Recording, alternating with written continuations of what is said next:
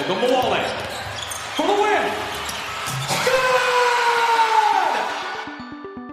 Ogwumike denied another chance. It's good! The LA Sparks have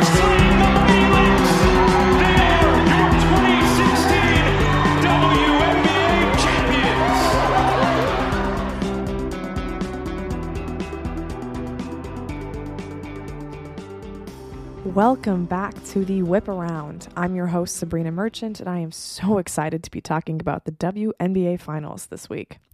But first, congrats to A'ja Wilson for winning MVP of the 2022 season alongside Defensive Player of the Year, becoming the fourth player in league history to win both of those awards in the same year. A'ja's ability to play center defensively for the first time in her career was really the key to unlocking Vegas's best lineups, and she was just a menace doing all of the rim protecting a traditional five does, while also being able to switch like a modern center on the perimeter. It truly was a historic season for Wilson, who's already on track to be a Hall of Famer just five years into her WNBA career. Rookie of the Year, four time All Star, two time MVP, Defensive Player of the Year, gold medalist, two time All WNBA, which will be three when that is announced later this week, two time All Defense, and the NCAA championship in 2017 when she was the most outstanding player at South Carolina. We're witnessing one of the greats before she even hits her prime. It's a treat. And we got to see A'ja at her best with a dominant series in the WNBA semifinals against Seattle. She sat only four minutes over the four games of the series and averaged 30 points and 12 rebounds in those three Vegas wins. Uh, she was equally excellent in game one of these finals, but we'll get to her later in the show when Andy Yamashita from the Las Vegas Review Journal joins to talk about the Aces. For now, let's focus a little on the Connecticut Sun. A huge key to the Sun beating the Chicago Sky in the semifinals was the play of DeWanna Bonner and Courtney Williams. The Sun had three All Stars this year, but all of them were front court players. It's the perimeter play that will raise the ceiling of this particular Connecticut group and both Bonner and Williams hit a higher level against Chicago. Both of them were efficient from the field in the last two games. Williams, in particular, had great off ball movement that allowed her to get into the paint instead of settling for her usual long twos. And the duo also played dynamite defense on Kahleah Copper and Allie Quigley. Unfortunately, Bonner and Courtney Williams fell far short of that standard in the finals opener. Although their defense was pretty good, uh, Kelsey Young and Kelsey Plum and Jackie Young both had off scoring nights. And I thought Bonner's defense on Jackie Young was pretty great in particular. The Sun needed more from them offensively. Bonner couldn't find her shot, one of nine from the field, typified by that game tying three point attempt that was woefully short on the final possession. At least she had five assists and did do a good job of setting up her teammates out of the pick and roll. Williams, on the other hand, is just a train wreck. Um, all of her shots came at the edge of the paint or outside of it, most of them on one or no pass possessions. She also completely lost track of the shot clock multiple times, passing out of open shots to cause shot clock violations on three separate occasions. This was a three point game, three possessions, big deal, especially when you can offensive rebound the way Connecticut does. Just get the ball towards the rim, give yourself a chance. And then with those starters struggling, Connecticut really could have used some help from their bench. But Odyssey Sims and DiJonai Carrington were a combined 0 of 6 from the field. I swear the next time Carrington makes a shot in the half court, it will be the first. It's unlikely Nia Clouden even sees the light of day in this series. Curt Miller barely dusted off his rookie during garbage time in the last round. And the Sun got what they needed defensively from their backcourt, so this isn't panic time by any means. I wouldn't suggest they switch the rotation at any point. But the Connecticut coaching staff has consistently said that guard play will be the swing factor for this team this season. And the perimeter performance was a negative swing for the Sun on Sunday, and a big reason for why they lost. The bigs, though, my oh my, is Alyssa Thomas something special. To have the gall to smile as you're guarding Chelsea Gray she of one of the greatest playoff heaters in basketball history on a late game possession to smile while you're guarding her is is just true madness. But that's Alyssa Thomas. She took the A'ja Wilson challenge in game one and made things tough on the MVP from the second quarter onwards. AT had five offensive rebounds and was actually pretty efficient. Her true shooting percentage was actually the best of anyone on the Sun on Sunday. She also had five assists, and I'll repeat it until I'm blue in the face. AT should not be running the offense from the top of the key for Connecticut, but her playmaking out of the short roll as a secondary creator is astounding. She makes passes into tight windows with such pace and precision. I mean, I would say that Connecticut wasted a great AT game, but who wouldn't expect Thomas to come out and play exactly this hard and potentially exactly this well, maybe even better in game two? Her front court partner, Jonquel Jones, needs to have a better game, though. She just has to be stronger around the basket. Her six offensive rebounds only resulted in two points. A'ja and Kiah Stokes play good defense, but JJ is the tallest player on the court, and she should be able to just finish over people more often. She also has to be stronger about catching the ball when she's being guarded by a small. When that switch happens, that should be an automatic entry, duck in, score for JJ, and that wasn't happening in game one. Connecticut seemed pretty unfazed by losing game one, despite it being played at the Suns' pace. But they lost when they controlled the tempo, they kept Vegas from scoring, especially from the three point line. They didn't turn the ball over, they owned the offensive glass. The only category they really lost was free throws. But that 19 to 5 margin was stark, and it is unlikely to change considering how Vegas plays and that they're playing on the Aces home court. But we've seen teams win series after losing game one. Las Vegas just did it against Seattle in the semifinals. And at least the Sun have a template for what will work going forward in the finals. And again, Vegas still has the best player on the court and the best shot maker in Chelsea Gray. And that's a large hill to have to climb. That's what I'll be talking about with Andy in the next segment. All right. I'm so excited to be joined by Andy to talk about everything Ace's son from game one. Andy, how's it going? Are your ears still ringing from yesterday? Yeah, it's going good. Thanks for having me, first of all. Um, but yeah, I mean, a great, great way to start the uh, WNBA finals. I mean, you know, it was a great series against Seattle, and it looks like it's going to be another good series against the Sun. Yeah, I was uh, pretty stunned that Mark Davis elected not to be in the building for game one and chose to go to a regular season Las Vegas Raiders game instead of how much fun that probably was yesterday. Uh, that that's a decision I'm not going to be uh, able to wrap my head around. But hey, you know, you do your mark.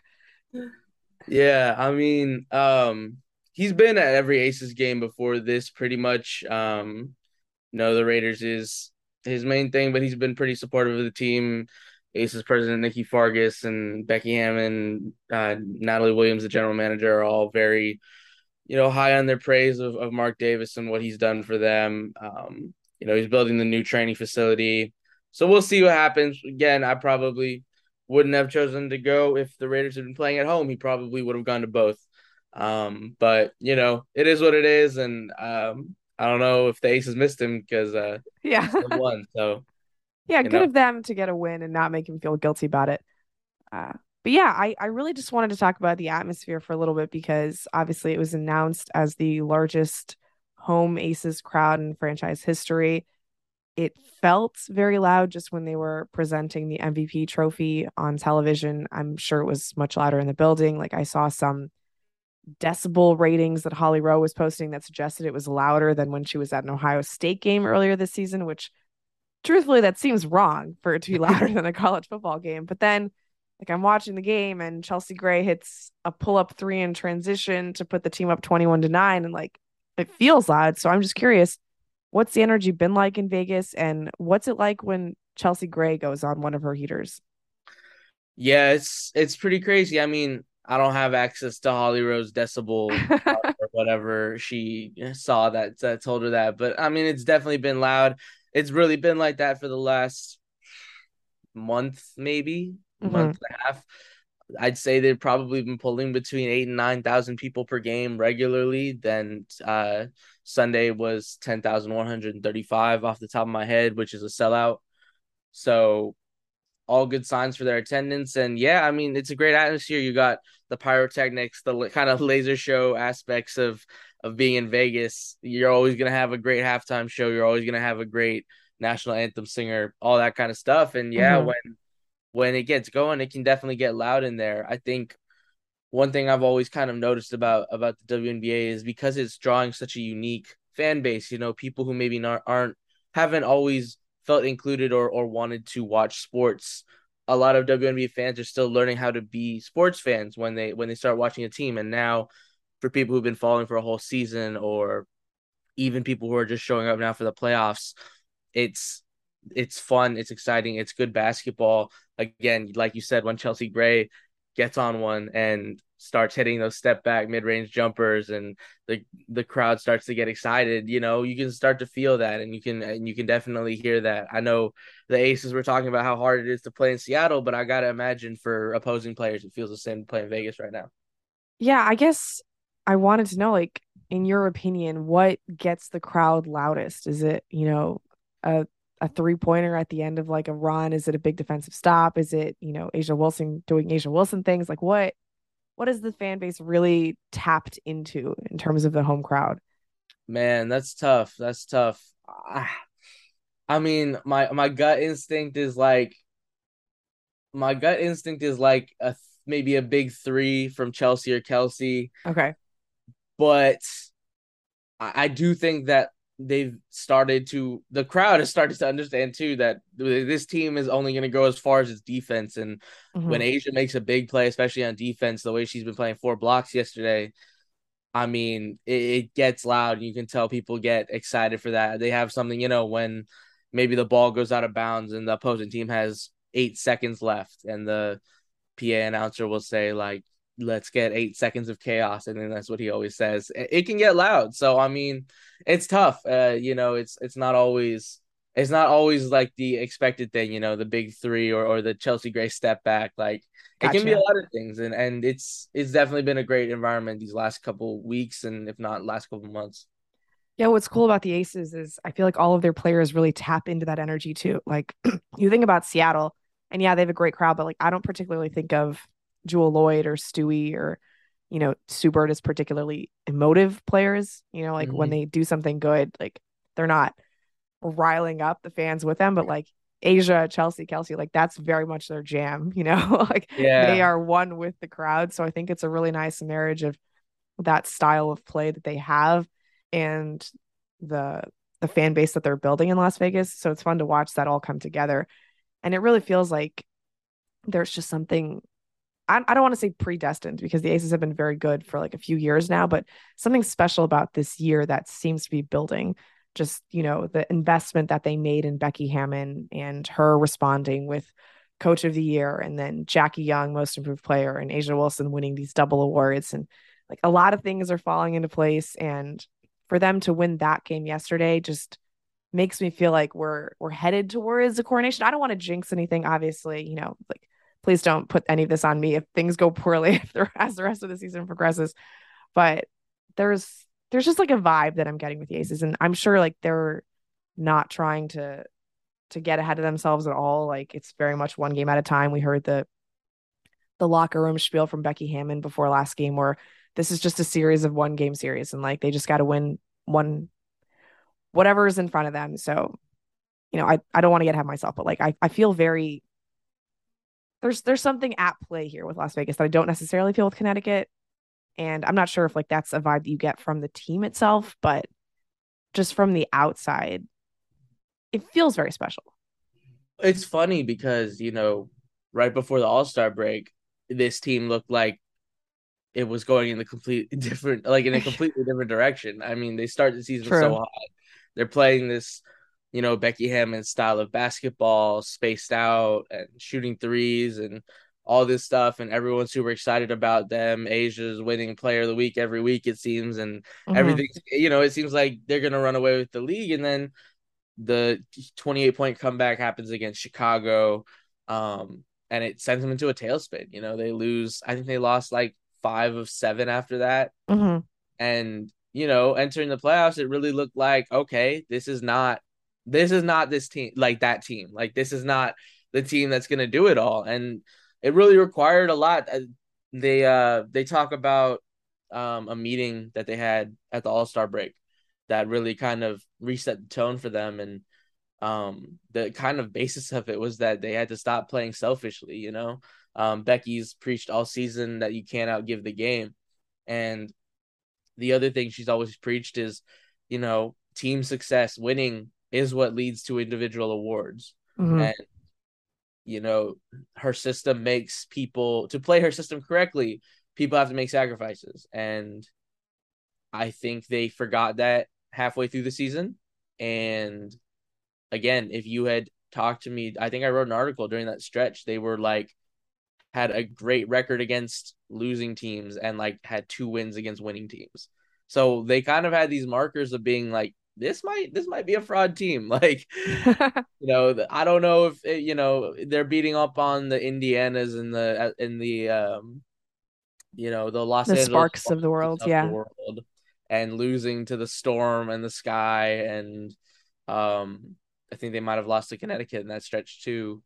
Uh, maybe the Connecticut lost came earlier, but um, yeah. So you know, I got to give them credit for that. Like they had all of the markers of a potential champion early, lost it all, mm-hmm. and looked like kind of like frauds, and then found it again in the second half of the season. I think the second half of the season they played really, really good basketball, and they're they kind of I don't want to say they peaked in the Storm series because we obviously still have one more series to go, but they're playing their best basketball at the right time, which is what Becky preached all year. And they're winning all these awards because they won games. They're they were the one seed. They did all that kind of stuff. It's definitely I can I can definitely see where that kind of vibe of destiny comes from, and I think by the end of the season they're playing well enough to kind of deserve to have that that feeling again.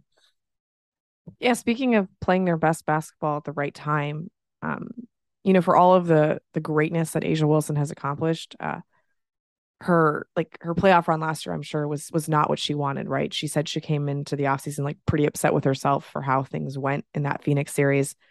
And I'm, I'm talking about that 2021 phoenix series. And then you know we've seen this year where game one against phoenix not offensively what she wants game one against seattle again not offensively what she wants.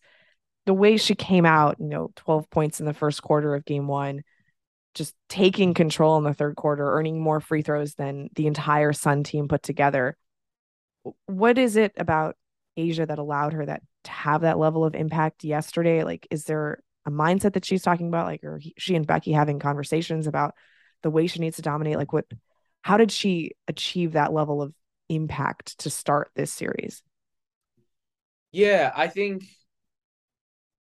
I think that she knows what she has to do. She keeps talking about how she feels like this is the first season where she's really understood how important she is to the team in terms of what her own responsibilities are. Mm-hmm. Uh, I talked to Tanisha Wright, the Atlanta Dream coach, at one point in the regular season, and she kind of said, like, yeah, like A'ja is so locked in this season. You can really tell how much she wants it. Not saying that she didn't necessarily want it before, but there's an understanding, there's a maturity there, there's a there's an like an engaged level on both ends. I think obviously defensive player of the year, but mm-hmm defense is really what's taken leaps and bounds since last season. So I'd say it's kind of all of that stuff that keeps her engaged. And then the Aces also just they have their formula down now. They know what they need to do to win games. And what they need to do to win games is they need A'ja to get going and get going early. You know, they're gonna go to Chelsea late in the game. Kelsey's shot hasn't been there. Jackie's playing a lot of defense, and you know that's kind of taken away from her offensive game. So they know they need Asia, A'ja to get going and to get going early, and you know it's about kind of forcing her her touches and making sure she's getting the ball in good spots. And I think that the team has done a good job of putting her in good situations. A'ja's been aggressive and is hunting her looks. I think you saw even you know, that first game against Seattle, there was a lot of settling. She was taking a lot of those mid range face up jumpers and they just weren't going down. And since then, there's been like a concerted effort for her to get into the paint. And, you know, the storm Stormer, smaller team, they couldn't really stop her getting to the rim. Connecticut obviously a lot bigger, but A'ja's got the got a lot of calls last night and you know did what she had to do. You know, it's the Connecticut's a tough defense in a very different way than the Storm are, but I don't think I've seen a team give the Aces that much trouble in a while. What was interesting to me was that during the regular season, I thought that you know they, they when they played uh, the the Sun during that back to back or you know two games in three nights in Las Vegas, to me like Jonquel Jones was the one that was giving her so much difficulty as a defender, and she was really doing a great job of powering through Alyssa Thomas, and I'm assuming like you know Curt Miller and the Connecticut staff saw that tape before they head into the series and thought they'd have a good matchup with JJ on A'ja. and A'ja just had like was acting as if JJ wasn't there for the first quarter. Like it was so impressive to me how all of that size that Jonquel Jones present meant nothing to A'ja because she was just using her speed and her, you know, just her litany of post moves to get through her. And like to be that effective that quickly in a series is just something we haven't seen from A'ja Wilson in a few series. So I thought that was just like a really nice way of asserting like, yeah, I'm I'm the current MVP. I'm the current defensive player of the year. Like everything goes through me on either end of the floor, like metaphorically and literally. Uh, so to see her just establish herself that quickly, I think was really important because, like you said, you know, Jackie Young and Kelsey Plum, like those shooting performances have waxed and waned. In Kelsey Plum's case, I mean, God, what a relief it must have been for her when she finally hit that three at the fourth quarter, you know, to put them up four because like is is something wrong with Kelsey or is it just like a, a shooter going through a slump? Because it feels like she's missing a lot more than usual. She definitely is. I think she shot something like five of 26 from three in the semifinals. She hasn't really had a shot. She Uh-huh. averaged like 22 points per game or something in the first round, but that Mhm. was a defeated Mercury team. And, Right. You know, a lot of that also was coming at the rim too, not necessarily on the perimeter. I will say before we move on totally from A'ja, like, I actually thought that it's it's funny because I, I kind of thought Alyssa Thomas played A'ja very well on defense. Oh yeah, yesterday for So sure. that yeah, Yeah. that third not third, the second quarter when you know Connecticut really muddied that game up and forced Aces to play that style of of game. I thought Alyssa Thomas's defense on A'ja Wilson was a huge part of that, and obviously it helps that they can call a Jonquel Jones or DeWanna Bonner to come protect the rim while Alyssa Thomas is just a center block down there Mhm.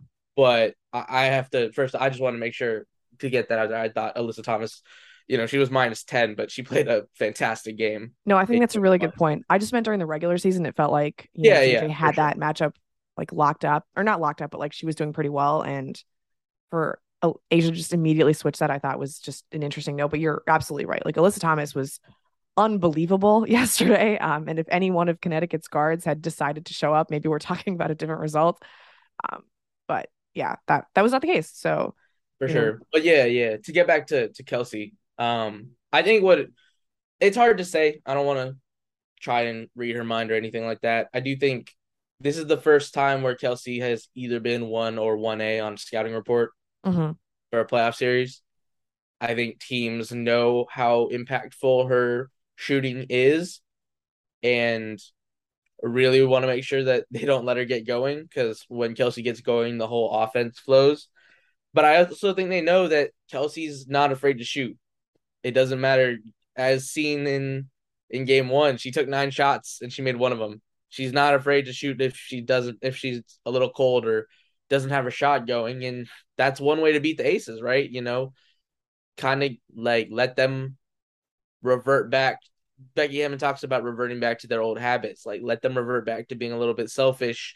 You know, if if Kelsey's getting twitchy and feels like she needs a shot or, you know, it really wants to make one just to like get out of a cold streak, she's gonna shoot it. And Mhm. I think teams know that. I know I think teams know they can, you know, bait her a little bit into into shooting and maybe, you know, one of those like quick transition threes or a three with 15 seconds on the shot clock instead of, you know, throwing the ball down to A'ja, let her get like do her work and and and you know, kind of stick to the game plan. So I think it's a little bit of both. I think teams are willing to let Kelsey shoot it when she's cold, and Kelsey's always going to.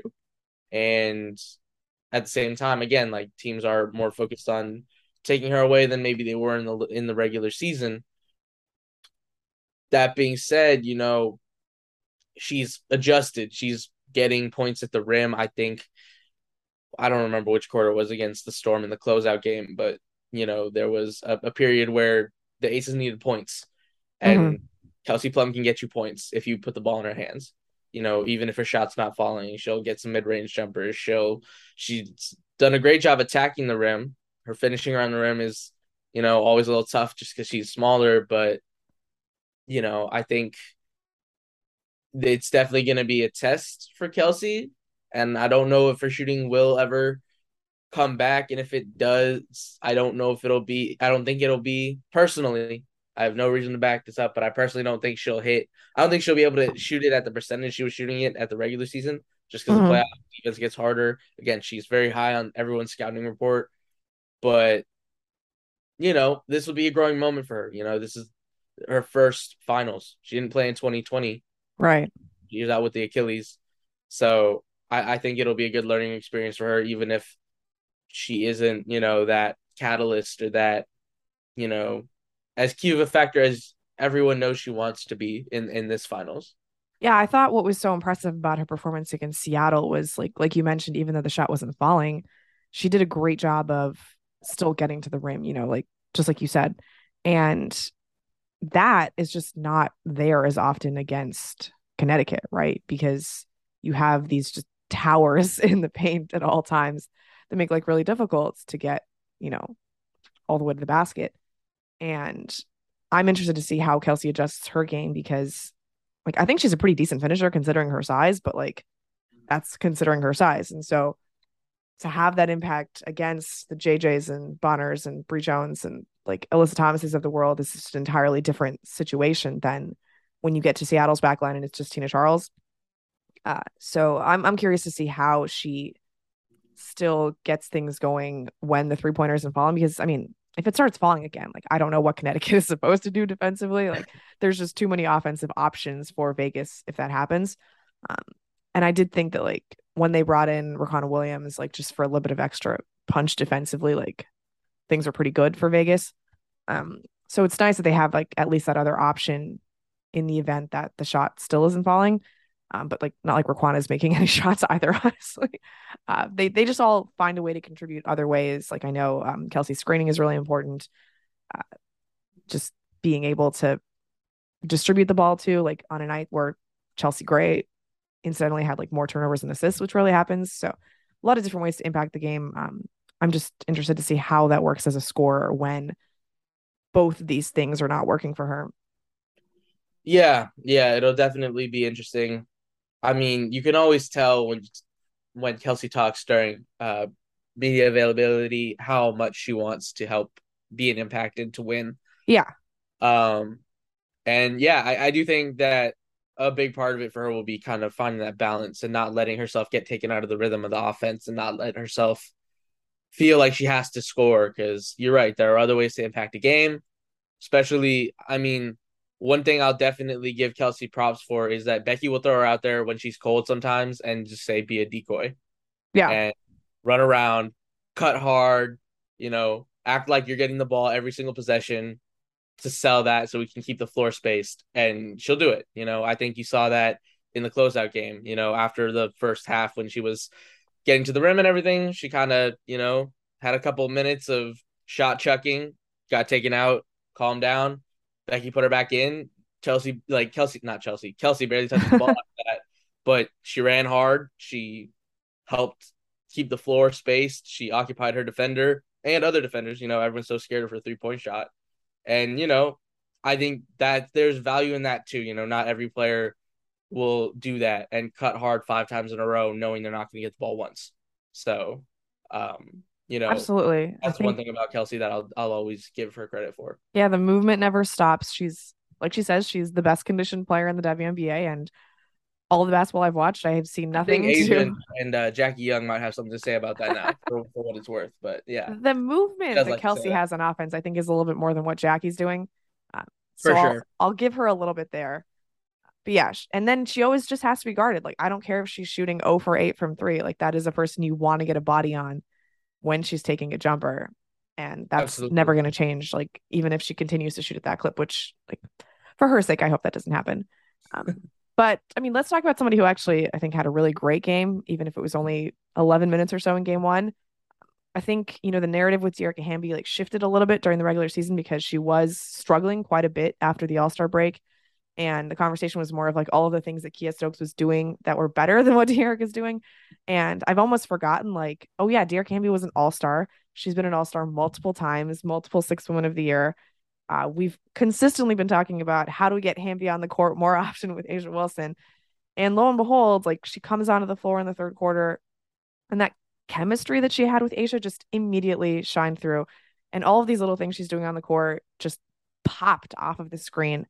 Uh, I just wanted to give you a chance to talk about like what is it that Dearica Hamby does well? Like what were the aces missing without her on the court? Why was she so important in that third quarter? For sure, for sure. I think first of all, you got to kind of look at her whole season. Started so well, had like, you know, almost I think it was something like 19 rebounds in the first game, and you know, playing in this offense looked really good. And you know, one thing uh, I've always written about her is that you know more than anyone. So they had that fall off right before the All Star break, and then carried on a little bit into the second half of the season. Mm-hmm. And the fall off was on defense. You know, it wasn't. They were still scoring something crazy like ninety points a game or something. Yeah. They were allowing ninety five points a game. They just kind of had stopped playing defense, and no one suffered from that more than Dearica.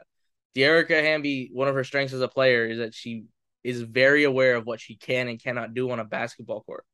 And one of the things she knows she cannot do is she cannot create her own shot. That's why Mhm. she's such a monster in transition because those opportunities, if someone finds her with the ball, that's when she can score. That's when she can attack the rim. You know, she's she she can shoot the three, but it's not a great part of her game, and it completely abandoned her after the All Star break Right. it was something crazy like one of I don't want to say it was one of 30, but it might have been like one It was something terrible. Like Seattle just completely stopped guarding her when they played during the regular season. Yeah, and you know, she lo- once she lost out on all of those uh transition opportunities, she was basically just left with like two to three spot up threes per game, which is just Uh-huh. not her game, you know, that's not what she does best. And so, you know, when when Dearica was really struggling, I think it was clear that she lost touches. You know, she went from getting 13 shots a game to 3, and they were Mhm. all corner spot up threes.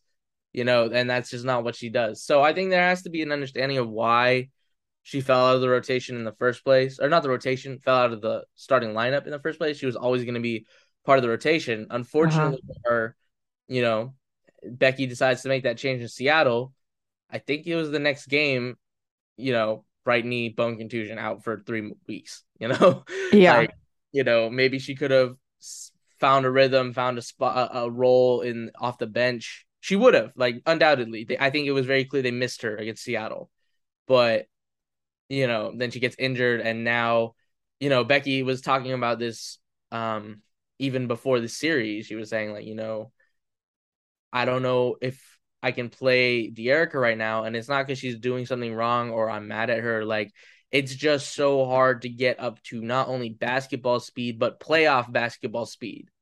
You know, I'd feel bad throwing her in against a sun, against a storm, when she's still trying to get her legs under her, which I, I think is reasonable, especially for a player like Dearica who loves to run, who loves to play hard, who wants to do all these things that are relying on her knee being healthy and and her body being in shape.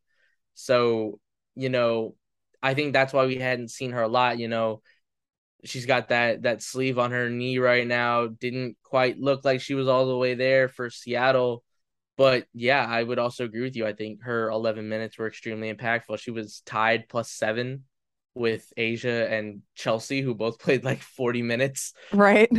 So, you know, like I know that that's not really a stat that you can, you know, there's there's other things that impact that stat, but I think it shows that she clearly had an impact on the game. I mean, she comes in, they were down six, she leaves, they were up four. I mean, she had she had a phenomenal little stretch there, and um, you know, it was kind of the classic Dearica Hamby performance. The classic Dearica Hamby performance is two points plus twenty, right? Yeah. like and you know people always talk about it's the little things that she does and you know i I think there was there was like four or five possessions in a row where it was like you know she she do something, set a screen, seal a seal seal the lane for someone, getting an offensive rebound for the putback, then assisting Riquna, assisting assisting A'ja. It was all that kind of little stuff that they'd missed, and you know, Kiah Stokes is a better fit for that starting lineup for sure, which is not a knock on Dearica Hamby. It's just Uh-huh. that you know the Aces need a little bit more size. To Becky's credit, she's she's talked before about how when she came to the league, she wanted to play the kind of guard style basketball that is kind of taking over the NBA right now, and she had to realize halfway through the season, like post play is very much a key part of of the WNBA's playing style right now, and she just couldn't. They were the Aces were just a little too small, so you know Kiah adds that little bit of toughness, a little bit of defensive rebounding. Not that Dearica doesn't rebound. Dearica's a fantastic rebounder. She just you know doesn't quite have that size. I think I think six. She's listed like six three, which I think is a little generous Yeah. telling me that she and Kiah are the same height. I think Kiah's listed too short. I think that that uh uh Dearic is listed too tall. But you know, the the other thing that she gives them is she gives them a very versatile big defender, you know. Um Yeah, to me it was it was the Mhm. ball movement that really stuck out when Mhm. Got in there because uh Kiah always just looks a little bit mechanical to me on offense. Like unless she's directly at the rim, it just takes a beat longer for her to make the next play sure. with an offense. on the ball, you don't Yeah, want even like, like within her movement on floor. handoffs, right? But like Dearica is so natural in that position. Like just that little action that she had with Riquna in the corner that led to that Riquna Williams three, I thought was so indicative of, oh yeah, her the flow is just better with Dearica Hamby on the court. Mhm. And I think she's a good enough like box out big where, you know, it only says that she had three rebounds, which like is fine in 11 minutes, whatever. But like they kept Connecticut off the glass when she was in the game. Like she just positionally sets her team up for rebounds in a way that like doesn't necessarily show up on the box score. Um, so I thought it was just it was so great to see her out in the court first of all because I was worried when she didn't play in the first half that like oh she's not healthy enough to go, but like clearly there was oh things are going poorly for us. This is the silver bullet I need to throw in if I'm Becky Hammon, and it worked marvelously. And I was just really happy that she had an opportunity to show out because again, like like I said, like I think the narrative just sort of swung with Dearica this year, where she had that awesome start to the season, where like I'm consistently checking the top of the WNBA leaderboard to see who's up in rebounds between her and A'ja. They just like, kept passing it back and forth to, oh, we had to bench her because nobody was guarding her, and now she's injured, and now she's not playing, and like we've forgotten about her, her existence, and like, oh, remember Iliana Rupert? Like, no, no, no, this is this is the player that we've been talking about for years. Can Bill Laimbeer play her more? And to get her on the court, to see her have that impact, I thought was just awesome and like just a really great reminder of like, yeah, um, Dearica Hamby, somebody who's been in the USA basketball pool, who's won all these individual awards, who's just an awesome player and like a foundational keystone for the Las Vegas Aces, honestly. Um, Yeah, I mean, she's one of the players who came with them from San Antonio when they moved here. Yeah. So 100% agree with that. I, I think, too, like, the other thing to remember, too, this is Erica Hamby's first finals. She also didn't play in the 2020 finals. She was injured. Yeah. So, you know, it's it's always, you know, it's always good to see players overcome injury, overcome adversity. I think Dearica faced a lot of adversity even before she got injured. You know, mm-hmm. again, losing shots, it couldn't have felt good to, you know, see A'ja with 20 and Kelsey with 20 and Chelsea with 17 and see two points next to your name every night. So I definitely give her a lot of credit for being ready. It's funny that you mentioned that you didn't think she was going to play because Dearica told me in the locker room that she didn't think she was going to play at halftime. You know, she came in and was like, "Well, I guess we're gonna wait another game before like we try and see if I can get an extended run." And um, you know, and then Becky called her off the bench. She was cold, but um, yeah, I mean, found ways to make an impact in the game. And I think, you know, as much as I kind of defended Dearica about like you know how how the season went before she got injured, I do think that that part was missing a bit. Like she kind of forgot how to make an impact on the game, I guess, especially once she totally lost her three point shot. Like I think that was a little bit of it too. And I mean, you know, again, it was kind of the master class of Dearic how Dearica Hamby like impacts basketball game. Right. And- And, I completely trust her to come off the bench and be ready because that's what she does. Right. Yeah, hundred percent. Like I don't I don't think there's any way this this series that she starts a game. That I would be shocked if that happened. Mhm. And I don't know if going forward she starts again for the Aces, but it's clear that she's valuable obviously A'ja loves her, the team loves her, Kelsey loves her. So, you know, she clearly has a lot of value to this team. And again, like you said, she's foundational. She's the longest tenured player on on the team, you know. She's never played for another franchise. So all of that kind of being put together, I think it was a really nice moment for her. Yeah. And just looking ahead to the rest of the series, I mean, I, I joked with you before we started recording that like I think this is gonna be a sweep. And um uh I'm guessing, you know, like you probably don't want to tempt the Connecticut Sun at that point. Uh the disrespect tag, you know, obviously continues. But just like what do you think the Aces have to do going forward just to maintain control of this series? Oh man, it's it's interesting. I think they have to find a way to play their basketball because I think it's pretty undeniable that Connecticut forced them to play Connecticut's style of basketball, mm-hmm. right? A season low eight assists, you know, lots of isolation plays, lots of turnover, like not lots of turnovers, you know, they only had 12, but you know, Chelsea turns the ball over like six times and you know, it the the pace was slower than I don't know, some good analogy about something slow. um, no, but, I think you're right about like how many turnovers per possessions. Obviously, like the numbers add up. Yeah. Yeah, and just all of that, like, you know, I'll give Connecticut credit. Like, you forced the Aces to play your game. I kind of, I kind of look at it like, you know, when those great Warriors teams with Kevin Durant would play the Rockets. The Rockets were really good at forcing the Warriors to play the Rocket style of basketball, right? Mm-hmm. We have all these switchable defenders. You can't run your beautiful offense like you're going to play iso ball like us. And then it's just going to come down to who's got the better isolation players.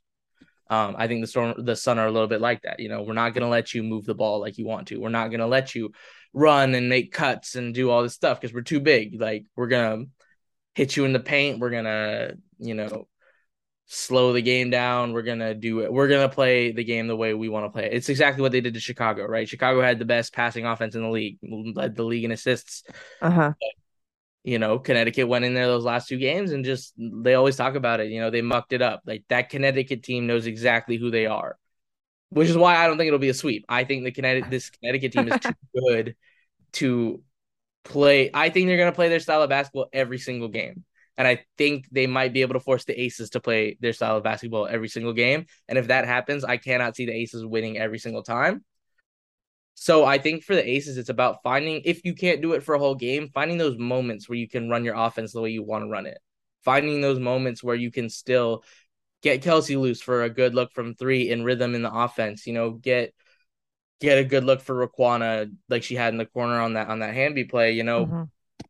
Find ways to where where your offense where you can play your game because yeah, Connecticut is gonna play its game every single night, and I think that that's one of the big keys to me. Like if I'm Curt Miller, you lost that game, but it's like we forced them to play nasty. We forced them to play this gritty, slow game that we know we can win. And I think I'd be really encouraged if I'm a Sun fan or if I'm Curt Miller about that. You know, if you can keep doing that, you're gonna grab at least one of these games, if not two, and then anything can happen in a fifth game. So, um, you know, if if I'm Connecticut, that's what I'm thinking. So, I, I think that'll be one of the more interesting things to watch in the series. Yeah, I think that's such an interesting point that, you know, if you're Vegas, you're obviously feeling good because you're up 1 0. But if you're Connecticut, you're feeling good too because as much as you would have wanted to steal that game, to be able to get Vegas to play your style, I think is at least a, a stylistic victory, and it sort of bodes well going forward that you've like proven a template at the very least. Well, personally, yeah. The other thing to think about too is like I thought the Aces were gonna blow them out in game one because this is a Connecticut team that hasn't been home in like yeah three four days, right? Like they went to Chicago and then came straight to Las Vegas. Um, you know, I, I've always I'm never quite sure how much home court impacts players, honestly, but travel definitely does.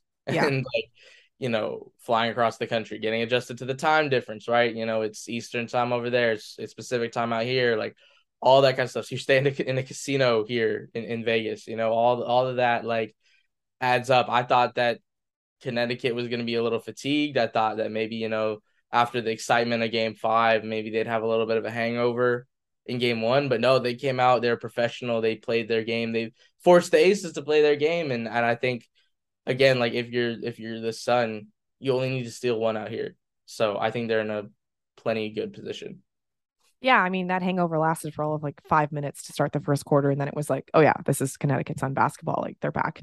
Um, Yeah. And maybe that five minutes was all Vegas needed, right? Like you go up 12 early and it's just a consistent play from behind kind of situation. But yeah, I mean, that, that travel is an excellent point. I'd forgotten that they didn't even get to go back to Connecticut after game five. Like it's just been one on to the next, and they're still in Vegas. So Yeah. um, still waiting to get back to those homes.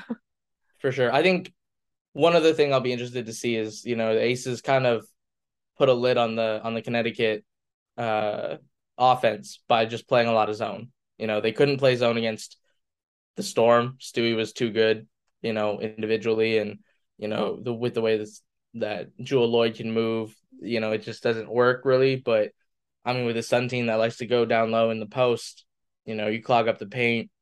The Aces had a lot of success with that. It'll be interesting to see how much they play zone um in game two and it'll be interesting to see how Curt Miller and the Sun adjust to that. So I think that's another thing to watch as the series goes on. Agreed, agreed. Um, one of my favorite things about the playoffs in general has been just how terrible opposing teams are at scoring on Vegas out of timeouts. Like you'd think you'd have your highest efficiency after just drawing up a in a timeout. And Becky throws out some ridiculous junk defense, and then the opposing team has no idea what to do, which we saw again against Connecticut. Uh, so yeah, the zone is definitely a thing, and it's it's good that Vegas has been able to work on that all year, so it's not just a an oddity that they've busted out for the playoffs. It's definitely yeah, it's definitely something they've they've practiced a lot. We've seen it in spurts throughout the year. So it's not like it's anything new for them. But, you know, I think because they couldn't play it against Seattle, I think they tried maybe in game 1 a bit and got torched. So Yeah, Seattle's passing is way too good for a zone. yeah, their passing is too good. And then Stewie, you know, like you give her any you don't Flash you to the high post and you're done. Yeah. she's gonna hit any shot. So Yeah.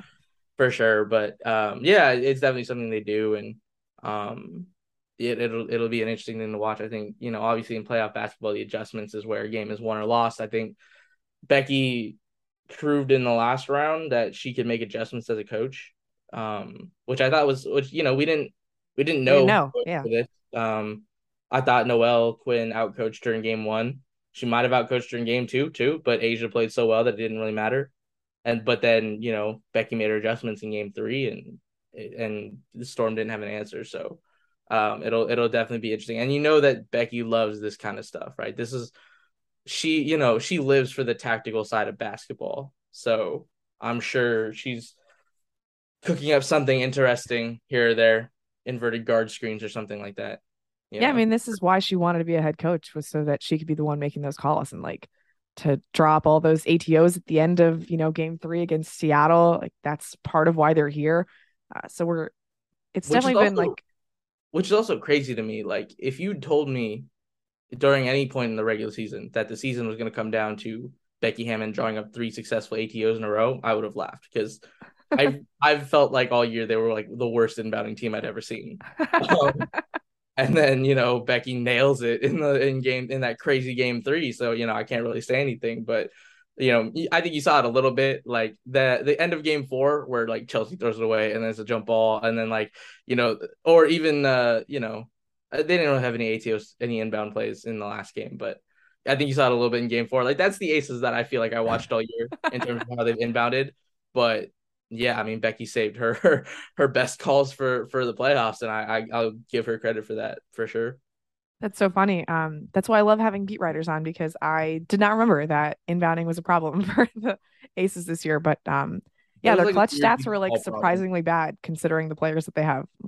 Yeah, it's just like they could never, they could they rarely executed out of ATOs. It felt like you know they drop a play and they run something and get they get a shot, but you know it was never exactly how you felt like Becky probably drew it up. But Yeah, I'm Yeah. remembering that play at the end of one of the Seattle games where like Jackie just like threw it in the general direction of Kelsey or Chelsea and she just wasn't there and the ball just went out of bounds. Yeah, like that was kind of the normal regular go for the Aces, or like, you know, it was more or less always just someone running back towards the ball, trying or towards the inbounder, trying to get the ball. Gotcha. That was kind of the play, but yeah, I mean, uh, that, that's that Storm series was so fun, and I mean that game three was insane. So, you know, all of that kind of, you know, built up to that. And again, give Becky credit because she nailed it in that Yeah. game. the level of play, even for a team that was as excellent as the Aces during the regular season, has definitely gone to another level in the playoffs. And that's what's so much fun about this. Like, you want to see great teams at their best. And I feel like we've gotten that opportunity with Connecticut, with Las Vegas. And I'm hoping that we get that for at least three more games. I mean, I kind of hope this ends in four just because I know A'ja Wilson wants to go to Australia for the World Cup and like it's a really quick turnaround. So, um, For sure. Yeah. But anyway, thank you so much for coming on, Andy, and sharing all of this lovely goodness about Las Vegas. Uh, was there anything you wanted to add or plug before we head out? Oh no, not really. Um, you know, uh obviously or I guess follow along uh at the the review journal. That's, you know, who we who uh who I work for and you know, uh clicks for my articles about women's basketball are really important. You know, it, it encourages my editors to continue letting me cover them uh, at the level that we are right now and um obviously it's a big moment for Las Vegas, a chance for um, you know, a title and uh everything like that. And yeah, I mean, it should be fun. And um, you can find all my writing there and all of the writing that our columnists do on the aces and all of the photo, like all of the work of our, our great photographers and everything like that. So um, yeah, we appreciate anyone who, who reads along and, you know, if you want the like recent news and, and kind of talk about, about this team in particular, um, I don't think anyone else is, is there as much as I am. So um yeah I, we'd always we always appreciate it Yeah, we're big fans of the Review Journal here at SB Nation. I mean, Sam Gordon has been on the podcast earlier this year too. sure So yeah, great, great, great work covering the Aces. And can't recommend it enough. And thank you again for your time. of course thanks for having me